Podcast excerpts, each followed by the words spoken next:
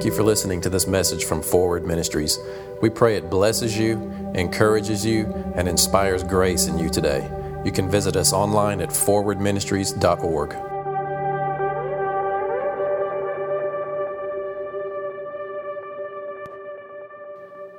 Uh, I'm going to start a new series. And, uh, you know, I, I see church as it's for encouragement, right? I'm not really interested in you coming in. I love to teach, but I'm not really interested in you coming in here and sitting and staring at me for forty-five minutes and me thinking that I'm actually teaching you something. You might learn some things that you didn't know before, especially in the area of understanding the new covenant and your identity and, you know, little, just little things. But you're not, don't get in the mind frame of, all right, I don't know enough, so I'm going to go to church so that I can learn more to become more of a Christian. That is not what we're here for. We are here to love and encourage one another. You know, it's like it's like going for a meal, right? You go and you nourish your body, and you go in, or, t- or it's like taking a bath or taking a vacation or going to the gym. Not that you're coming here to work for God or that you need to take a bath and get more holy. It's just like, because there, there's kind of a, and I think it's a strategy of the enemy to use the Uh, abuses that we've seen in church to create a mindset that says, well, we don't need church.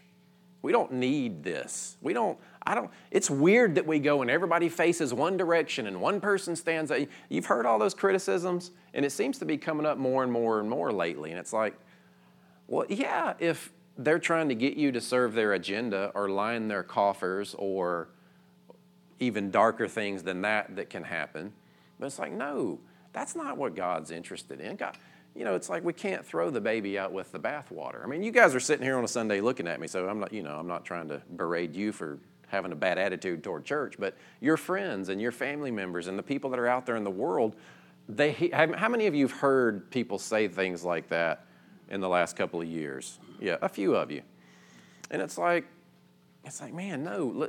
One of the things that we need to do is change how people see God and change the way God functions in us and through us and among our, among His people and within His body and in this earth collectively together.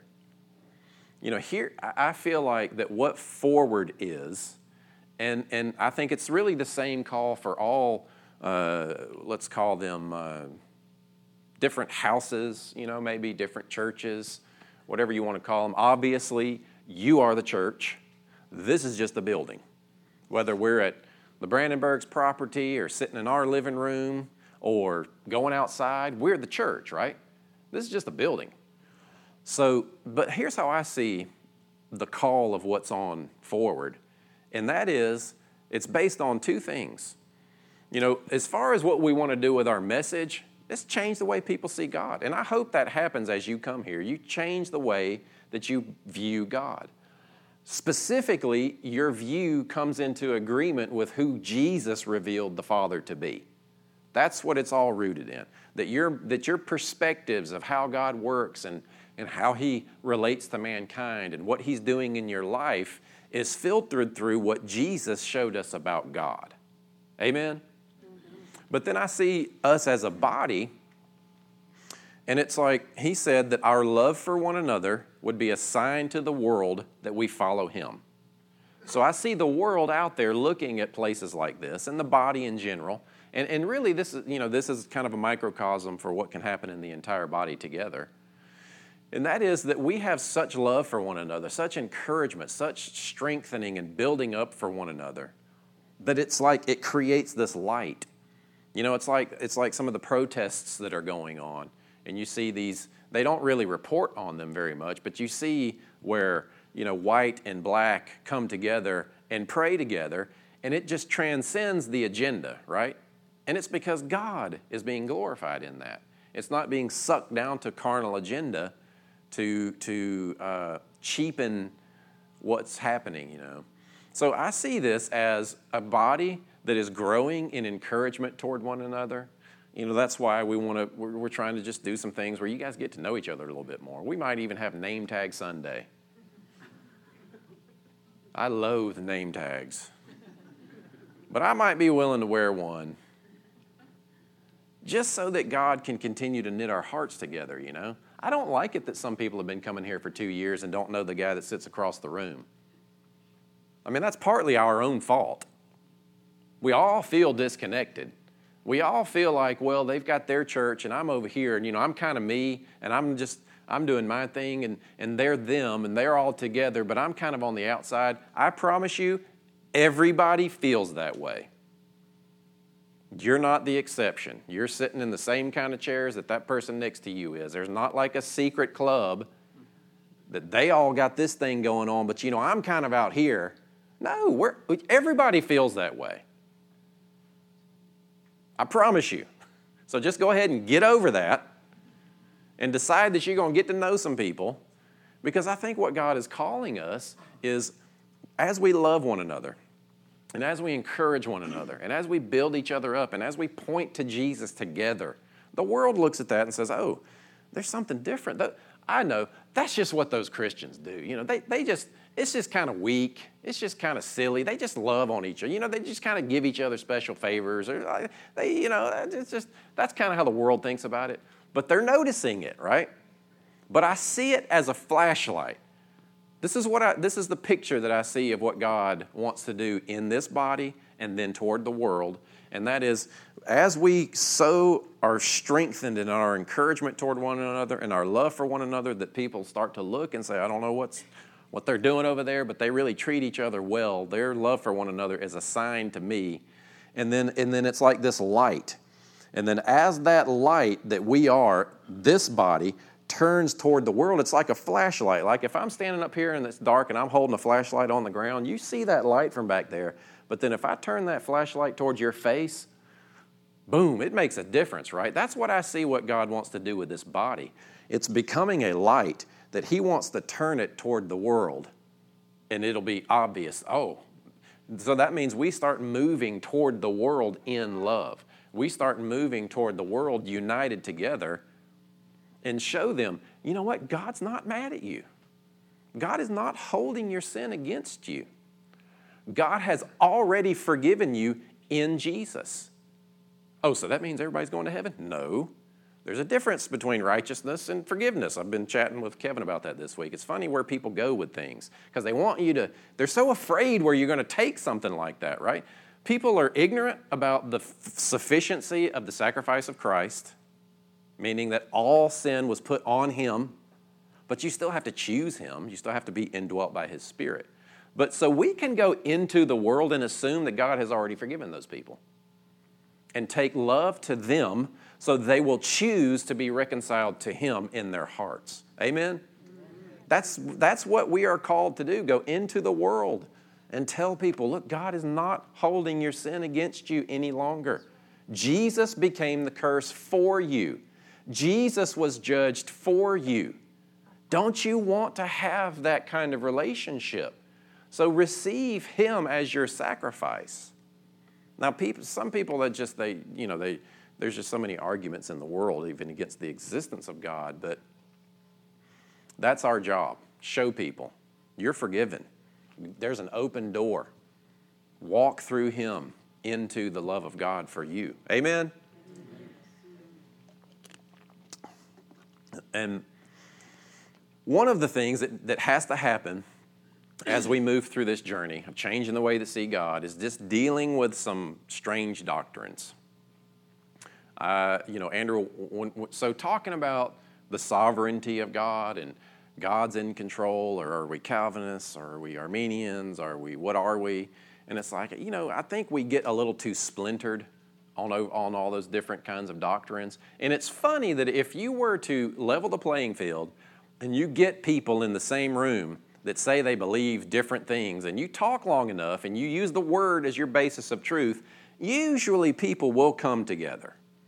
Now, not always, because there are some so dogmatic that we can't, and we might even be dogmatic in some areas, and we might even be wrong in some areas.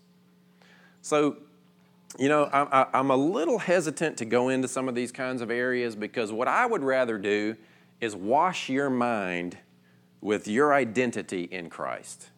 I would rather reinforce the new covenant within you rather builds you up in what Christ has done for you. And if you get bored with that, then just bring somebody else and let them hear it, and you sit there and say, I've heard this before, they hadn't. Who cares if you've heard it over and over and over and over and over and over and over and over and over and over and over and over? You need to hear it, because you forget. When you're out there facing the world, you forget who you are. So, but there is a tweaking, if we are to change the way people see God, is, is help them see different perspectives. So some of these things I'm going to go into over the next couple of weeks are not as set in stone as the benefits of the finished work of the cross. In other words, things like you are righteous by faith alone. You have been given the holiness of Jesus. You have been cleansed by His blood, left holy, indwelt by the Spirit of God, because where God dwells has to be holy. And if God is in you, that means you are holy, and that is a product of His blood cleansing you. And you have been given the position before the Father that Jesus has. I don't mean you're God. I don't mean you're the Messiah. You're not going to like become Jesus or some a God or anything like that. But the right, the right standing that Jesus has before the Father, the kind of acceptance that Jesus has, you have, because you are a joint heir. Jesus qualified for that and then turned to you and said, I'm giving it to them. You know, those are non-negotiables. Those where I take hardline stances. But on things like this, I, it's kind of like I want to throw out some suggestions. And we're talking about ideas like God's in control. Because I'm telling you, people are desensitized to the Spirit of God because we believe circumstantial theology. Many people develop their theology based on circumstances rather than the Word of God. What we do is we water the Word of God down to the level of our circumstances. It's like, well, this happened, and I prayed, and then it happened this way, so therefore this means this about God. It's like, really? Because the Word of God says this. So those are the kinds of areas that I want to go. So I've got a series of questions, and I and I actually dis, you know kind of threw these questions out, and, and this is this is I want this to be interactive, but I want to help you locate what you believe in your own heart. And there are people watching. It's it's interesting that this little broadcast is going further and further and further. You know, we had Christy Metropolis in here last week, and did you did you guys enjoy her? Yeah, it was awesome. We definitely will have her back. Um, But, you know, this is her church. Where she lives, there's not a church that she builds community and feels connected with and feels like that she can sit and listen to the message. So this is her church. This is uh, Teresa's church in Kenya. This is a, a ladies' church in North Carolina. I mean, I could go on. I know we probably know of about twenty people specifically that this is their church. And then there are a bunch of people out there that, what was I talking about? I forgot where I was even going for that. Huh? Questions to ask God. Questions to ask God, thank you. Yeah. So, uh, you do that too, right? Don't, you know, I know preachers aren't supposed to do that, but I'll tell on myself while I'm preaching. I ain't worried about it. So there's a series of questions I just kind of want us to think about and consider and ponder. And I would like for you to respond, and so that this is interactive and we kind of, but I want, you know, I want this to be an exercise in you kind of locating what you th- what you believe in your own heart. So, let me ask you this. If sin had not been brought into the world, what would this planet be like? Garden of Eden. Garden of Eden, which means heaven on earth, heaven on earth. Perfect, paradise. No bad things. Okay? Why would it have been that way if sin had not entered in? That's how He designed it. Because He would be here walking. Everybody be focused on Him, worshiping Him. Say that again. Everybody loving each other. Okay. So, God designed it to be perfect. What changed that? Sin. Okay. What is heaven like? Let me just say this. Heaven and post-resurrection earth like. Perfect. Paradise. Beautiful. No tears. No tears. No fear, no worry, no nothing, no loss. Why? Because it's made that way. Be in peace. So that's how God made it. That's how He wants it. That's the will of God, right? What what was that? God is love. Because God is love. All right. What would the earth be like now if God completely took over and made the earth how He wanted it now? Functional. Functional. We'd be dead.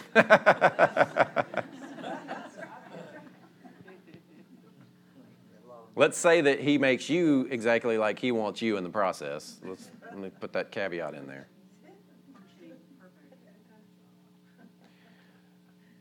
Are, are, are you are you starting to kind of catch my flow here? Can God do anything He wants? In other words, is He powerful enough to do whatever He wants, whenever He wants? Yes. Yes. Anybody think no? Okay, good. He can do whatever He wants, but He gives us the power of free will to decide what we want to do with that. Amen. The end. Let's go home. I mean, really, that's really where we're going with it. But there's, but, but I want, you know, it's, it's so. Because we're going to deal with things like sickness and grief and loss and people losing elections and people losing jobs and people having divorces and losing loved ones and all of the stuff that we deal with that gets chalked up to God's timing, God's will, the mystery of God's purposes. And it's like, if you and I, and I don't want to build our theology just on logic, right? But there is something to be said for thinking these kinds of things through. Ultimately, what does it look like when the unhindered, perfect will of God is in place? It's perfection. It's heaven. It's no death. It's no loss. It's no sin. You know, that's kind of the standard we have to set when stuff happens in our lives and the question comes in, God, what are you doing? God, where are you? God, why did this happen? And I do this regularly. If I'm dealing with something, you know, there's, you know, it's a heavy load sometimes. I mean, with a few, a couple hundred people that you're in contact with, and people go through some hard stuff, some dark stuff. People, I mean, the stuff that you see with your own eyeballs that you're like, I don't know. I don't have an answer for that. And, and I, I noticed this about myself, that in my heart and in my mind when I pray for them or when I am, am, am trying to encourage them, you know, it's like I go back to what would, what would this situation have looked like in the garden? Would it even exist, for one thing? And if it did, what would it look like? And we don't, you know, you can't assume to know all of those because we weren't there and we don't know what it was like. But some things you can just assume and look at, well, you know, God wasn't making people sick in the garden. God wasn't taking people's kids away because He needed another angel in heaven in the garden. People don't even become angels. Thank you. God is not up there codependent, needing you to complete him, needing your child to make him feel better about himself in heaven, or needing some special task fulfilled in heaven. You're, as far as I know, there are no tasks in heaven. You know, and I don't want to say this with a sarcastic tone. I, I, I, I want, I want to accuse and and break down the thought. Not really necessarily people that believe that, but I, I just, you know, we have to be able to trust God. We owe it to the world to give them peace, not confusion, not add to the confusion and the darkness of the world. So Jesus said this in a couple of different passages. This is not a direct quote, but it's just kind of built together. You know, he says, I only do what I see the Father doing, and I only say what the Father has taught me to say. Not my will, but your will be done. You know, that's Jesus laying down his own will to follow the will of the Father. So, if you only did what the Father told you to do, and you only said what the Father told you to say, and you only went where the Father led you to go, I mean down to what you ate and how you handled your emotions. In other words, God were in total control of your life, what would your life look like?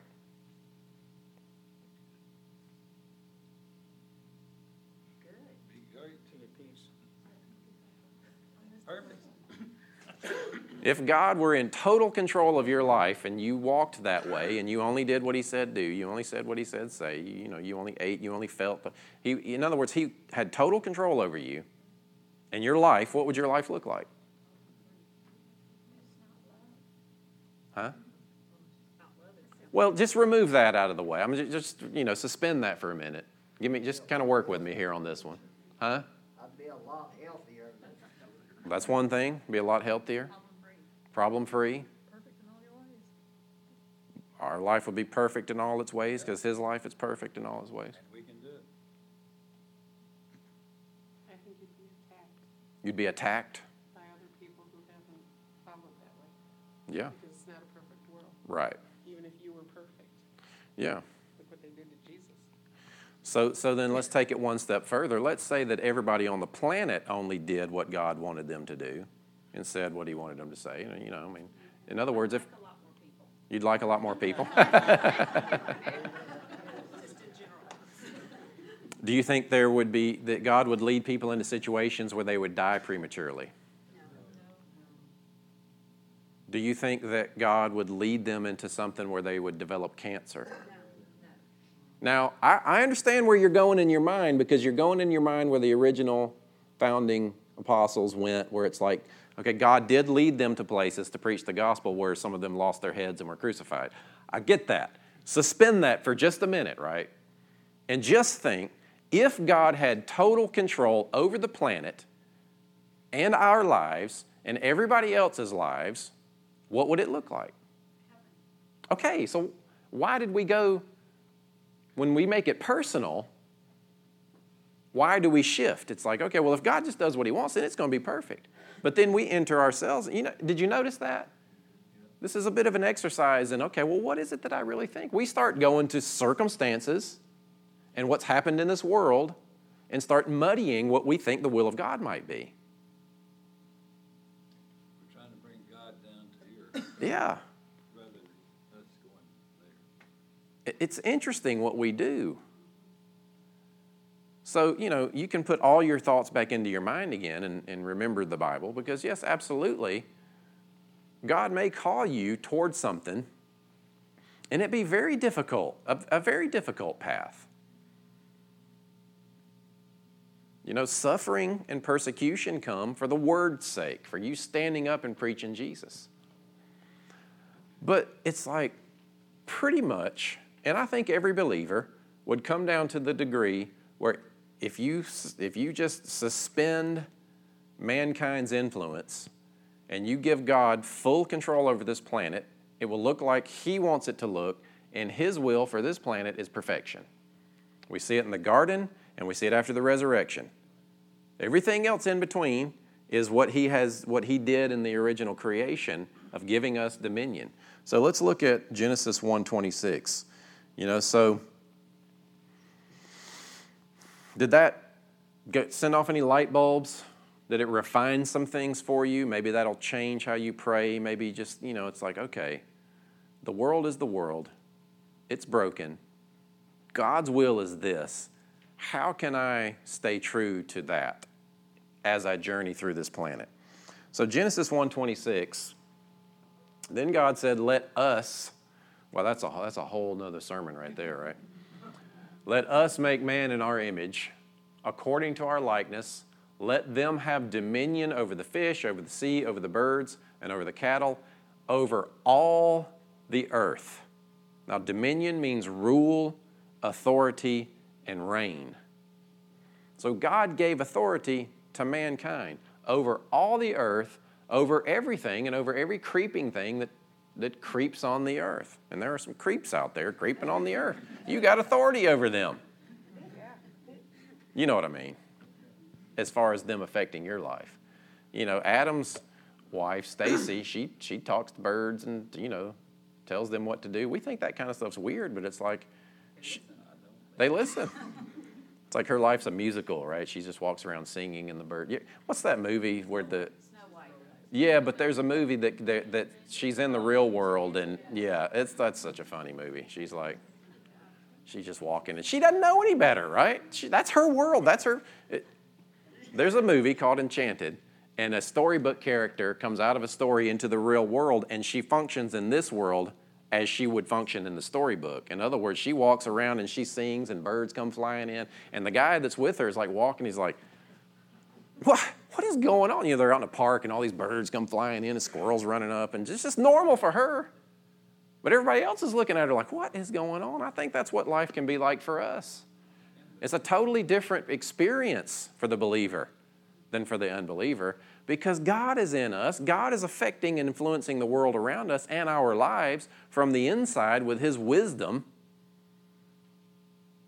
It can be unfair for us, given the state of the world.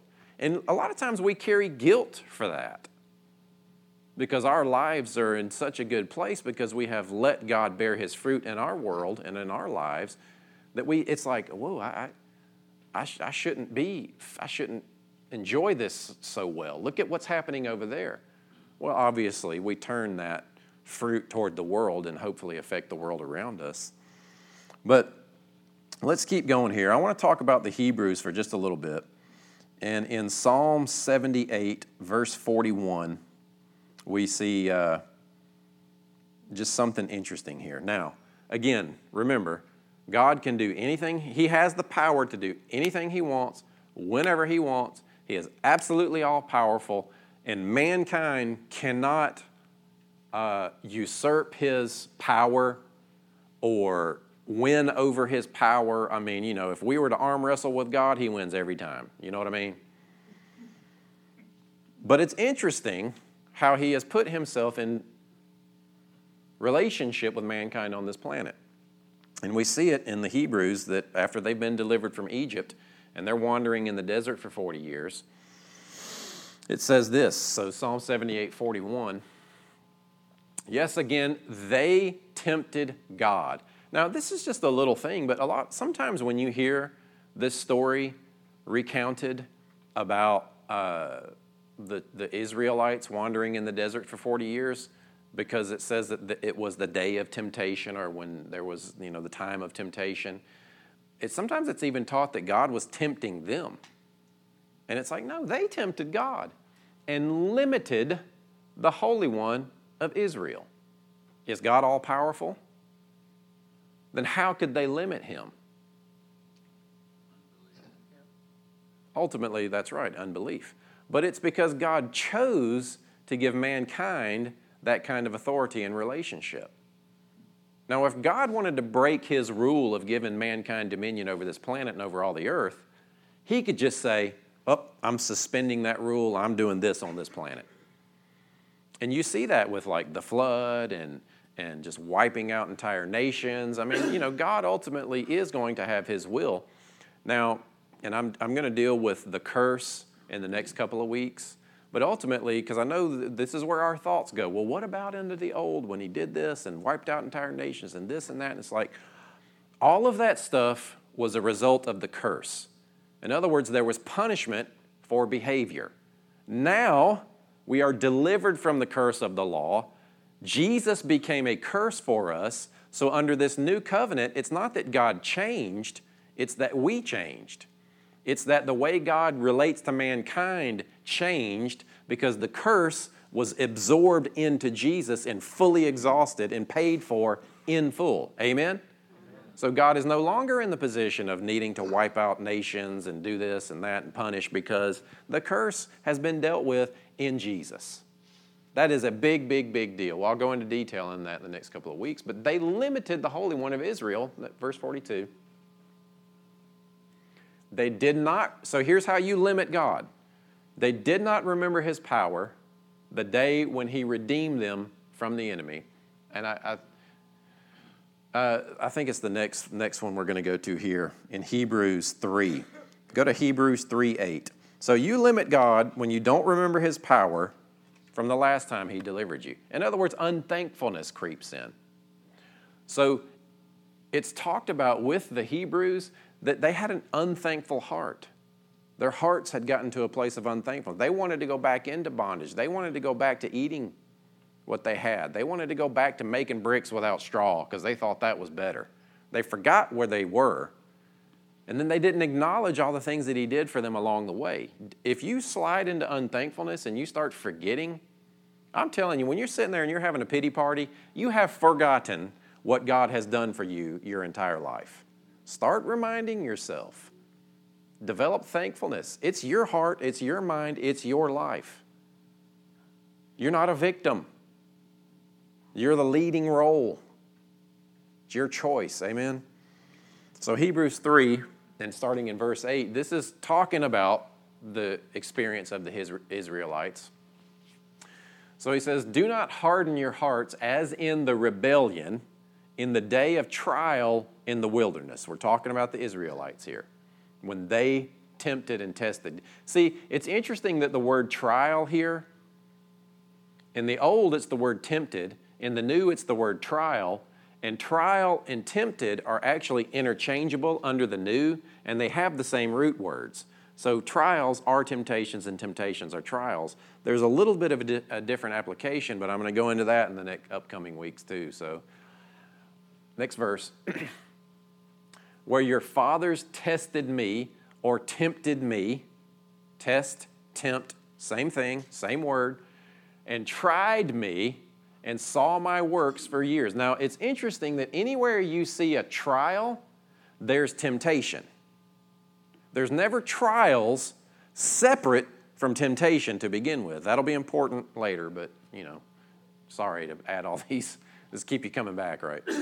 Verse ten, therefore I was angry with that generation. Now, you have to remember, God promised in Isaiah fifty-three and fifty-four that after the, the sacrifice of the Messiah was executed and finished, that God promised He would no longer be angry with us and no longer rebuke us. Now, He was speaking to the Israelites, but we are the children of God.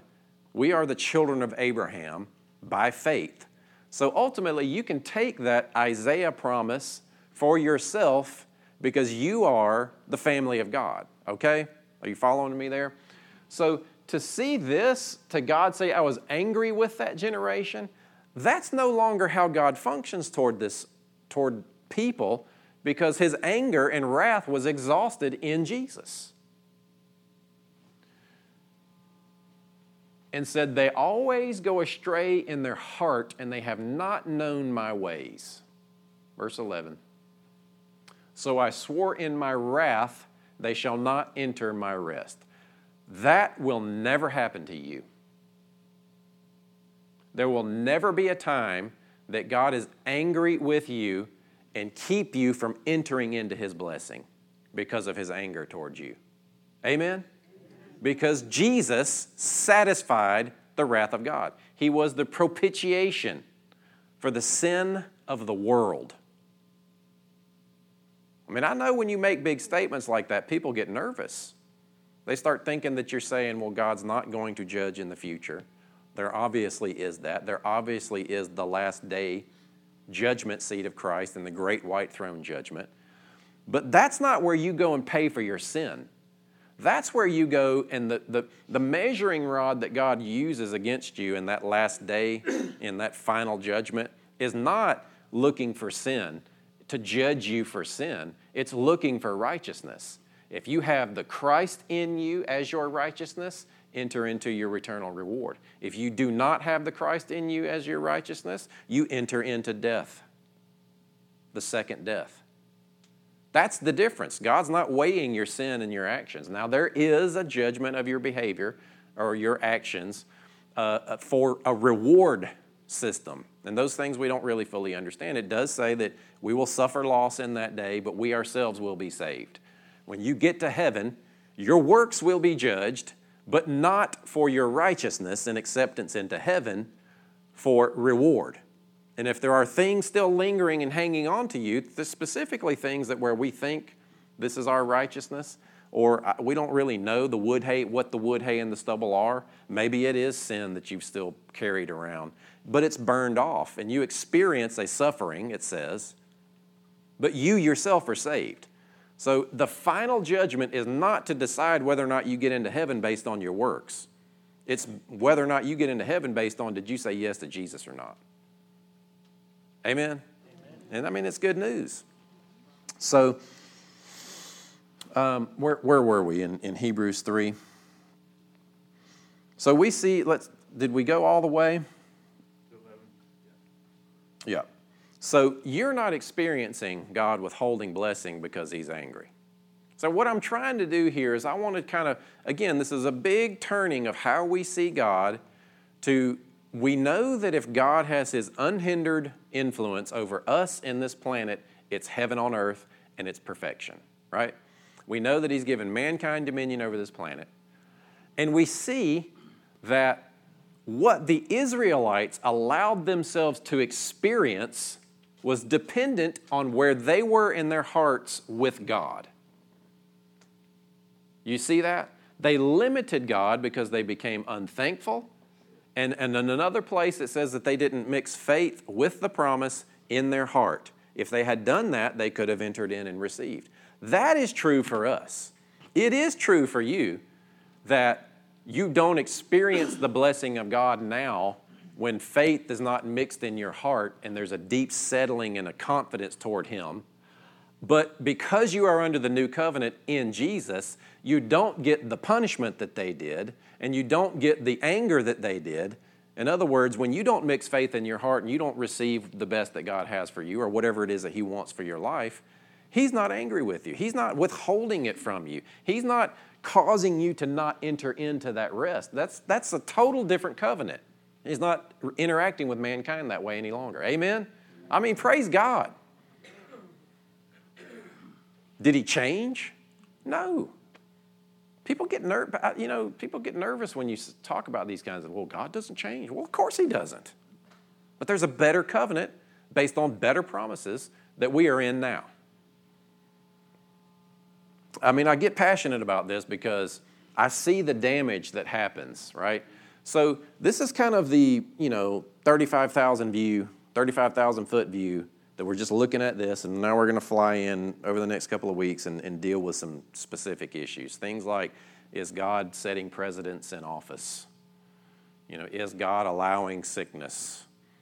You know, is, you know, all the things that we wonder about, all the stuff that happens in your life, and you're like, well, I wonder what God's doing. You know, I want us to kind of pop back up to the overview and realize, okay, God wants perfection for my life.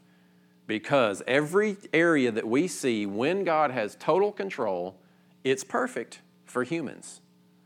Ultimately, I have to decide in my heart that's what God wants for me. Not so that I can drive my Bugatti up a street of gold into a ten thousand square foot mansion with a lake in the back. You know what I mean? I mean, you know, it's not, it's not for carnal gain. It's just that so this earth and your life would look like what God wants it to look like. And I pretty much think it's safe to say that God wants it to be perfect.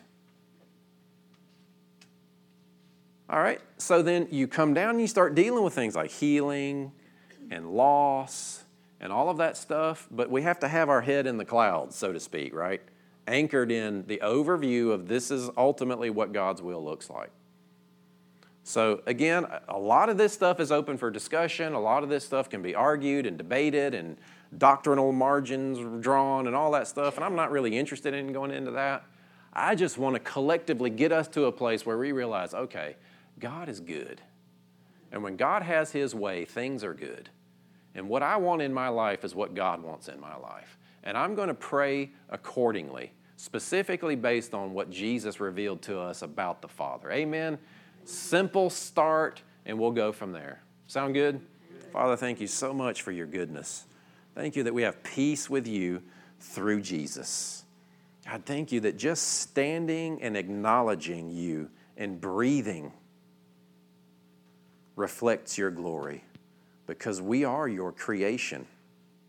We are built and designed to walk this earth, reaping the fruit of your goodness, experiencing what you want us to have, and we believe that it's good. Father, help us to keep our minds and our hearts set on your good plans for us, the quality of life that you want us to have, just as Jesus prayed, your will be done on earth as it is in heaven. And help us keep that simple reminder as difficulty happens around us and in our own lives. We give you all praise and glory. Amen. Amen. Amen.